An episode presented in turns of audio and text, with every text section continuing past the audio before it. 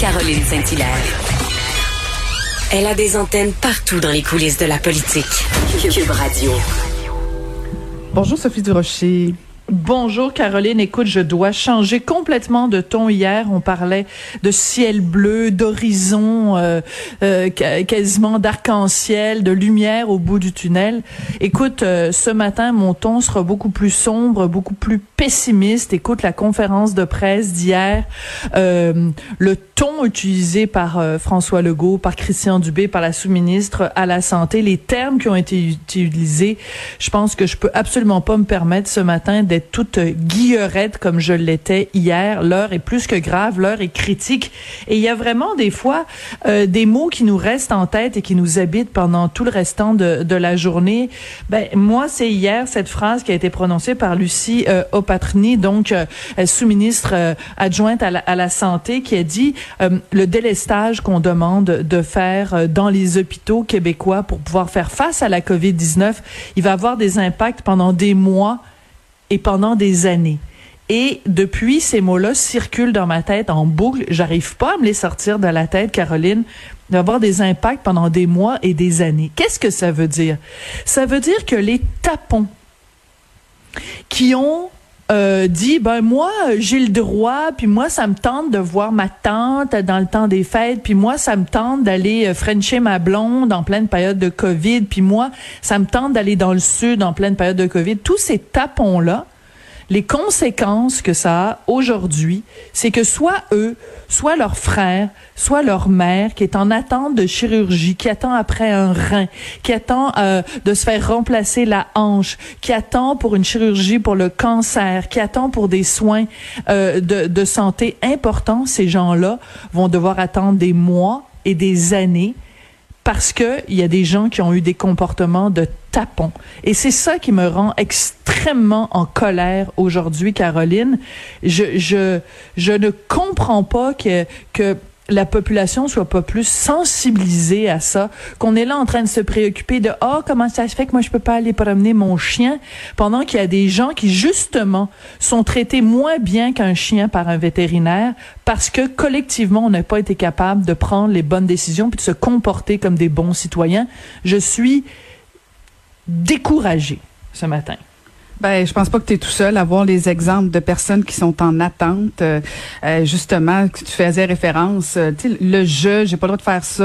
Euh, on soulève, on n'a pas le droit de faire ça. Les incohérences, il y en a plein là. On peut bien, on peut bien s'entendre là-dessus, mais en même temps, la réalité, c'est que pendant qu'on pose des questions, pendant qu'on chiale, pendant qu'on défie le système, ben il y a des gens qui sont coincés chez eux à attendre pour des situations problématiques. On connaît tous quelqu'un.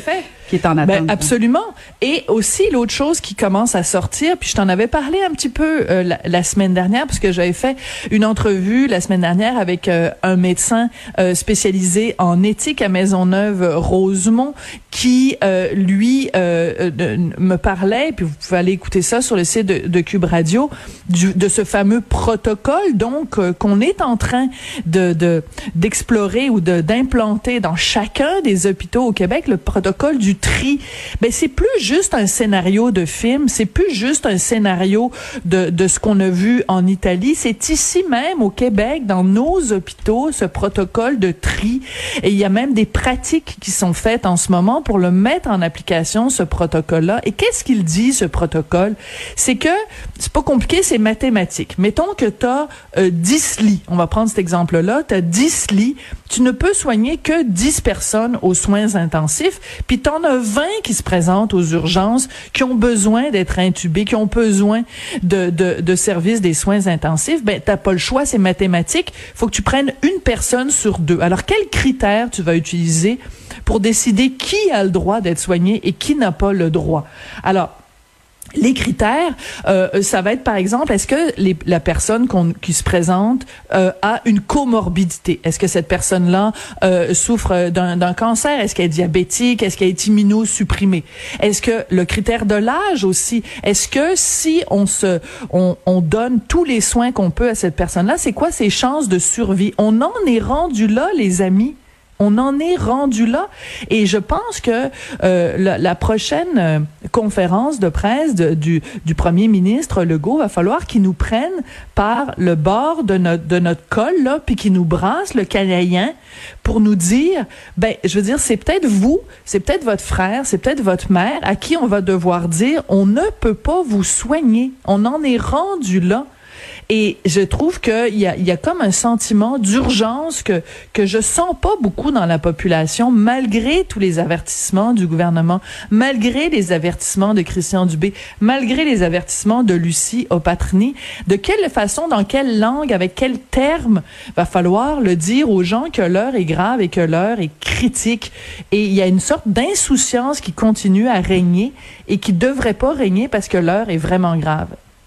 Parlant d'insouciance, Sophie, tu as vu ben les images ce matin dans le journal hein, de, de ces, euh, ces qui ont décidé de défier le couvre-feu en étant créatifs et un peu imbéciles, va te le dire.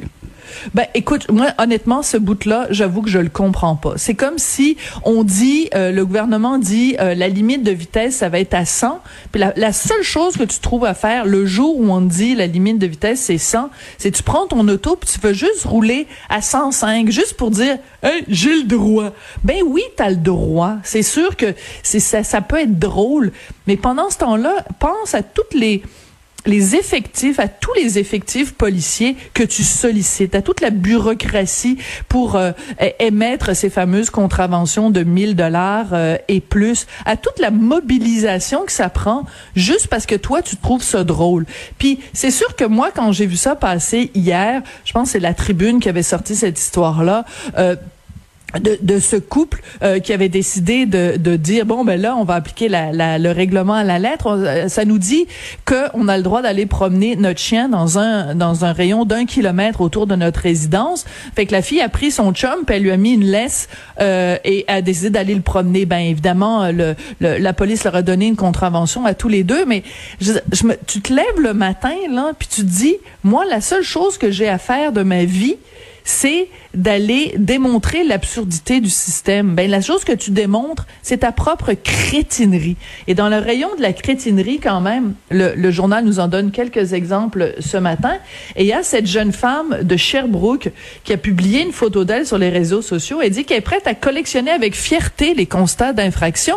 Elle en a eu un et là, elle dit, c'est mon premier ticket de couvre-feu. Avec fierté, je l'ai collectionnerai. D'abord, elle fait une faute de français. Ma tante, euh, ma tante Sophie est pas contente. Elle dit, je suis libre et je le serai à jamais. Merci. Elle a eu une contravention de 1550 dollars.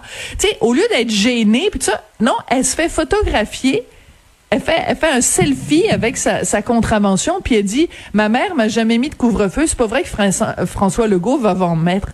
C'est vraiment l'arbre qui cache la forêt. Tu comprends pas, le couvre-feu, c'est juste l'arbre. La forêt qu'il y a derrière, c'est protéger la population. La raison pour laquelle il y a un couvre-feu, c'est pas pour t'empêcher toi de sortir sur le pas de ta porte. C'est pas grave si tu sors sur le pas de ta porte. C'est que on veut éviter des rassemblements. Puis la seule façon de faire comprendre aux gens qu'il faut pas se rassembler, c'est au lieu de prendre ça individuellement, on est obligé d'empêcher tout le monde, de mettre le couvercle sur la marmite de tout le monde. C'était pas assez intelligente, jeune fille de Sherbrooke, pour comprendre ça, mais tu comprendras jamais rien. Je veux dire, faut-tu être niaiseux à aller se faire photographier en disant je vais collectionner les infractions? Mais faut-tu être cave? Excuse-moi, Caroline, mais. C'est dur de pas être découragé. C'est dur, franchement, là, c'est. Euh, c'est le summum. Franchement, c'est comme déjà tu défies euh, déjà, tu, euh, tu, tu, tu, contestes l'idée du couvre-feu, tu, tu, contestes tout. Puis en plus, tu pavannes, tu fais des photos.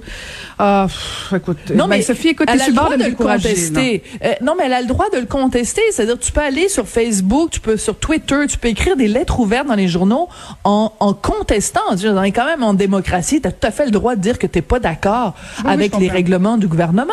Je veux dire, Gabriel Nadeau-Dubois, il trouve qu'il n'y a pas de base scientifique pour le couvre-feu. On est en démocratie il a parfaitement le droit de le dire, mais d'aller s'exposer à ça, d'aller euh, euh, se faire donner une contravention, de dire, de mhm. lancer un défi en disant moi je vais les collectionner, là tu vires du côté des tapons.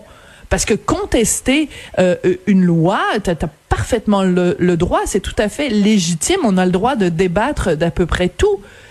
Mais d'aller contester. là, elle occupe le temps des policiers, elle occupe le temps des gens qui font la contravention. Après, elle va évidemment elle aller contester, donc elle va aller engorger le système de justice. On a-tu vraiment besoin de ça? C'est complètement décourageant. Oui, ben là, je suis sur le bord euh, du découragement, Sophie, puis ta prochaine nouvelle est rien pour aider, là. Ben écoute, hier j'étais tout enthousiaste, toute guillerette, puis tu je veux dire, voyez vraiment, j'avais un ciel bleu euh, au-dessus de la tête euh, parce que bon, je te je te disais à quel point je trouvais ça génial que le gouvernement ait finalement décidé que les bibliothèques seraient ouvertes non seulement pour les étudiants mais pour la population en général. Ben c'était une fausse nouvelle, c'était un gros fake news en fait. Je pense que c'était une question de d'interprétation. C'était un article qui était publié dans le Devoir parce qu'on se rappelle que mercredi dernier François Legault avait dit les bibliothèques seront ouvertes pour les étudiants. Le Devoir disait, ben non, le décret est beaucoup plus large, ça vise l'ensemble de, de, la population. Ben finalement, il semble que c'est euh, la version de François Legault qui était la bonne. En tout cas, au, au ministère, semble-t-il que les directives sont absolument pas claires. Ça va être clarifié au cours des prochains jours, mais je devais, euh, je devais euh, par, par souci de, de rigueur revenir en fait péter la balloune que j'avais moi-même gonflée hier sur, sur sur les ondes. Cette histoire donc du devoir qui est beaucoup moins claire aujourd'hui. Semble-t-il que c'est pas tout le monde qui va pouvoir aller en bibliothèque. C'est bien dommage. Bon, ben écoute, Sophie, tu as 24 heures pour euh, nous remonter le moral demain. Euh, c'est, écoute, c'est, ça. Ça varie d'une journée à l'autre, mais je pense que c'est un peu l'humeur euh, du Québec au complet. Donc voilà. Mais bon, on peut t'écouter dès 17h30, Sophie. Merci beaucoup. Je te dis à demain. Merci, à demain.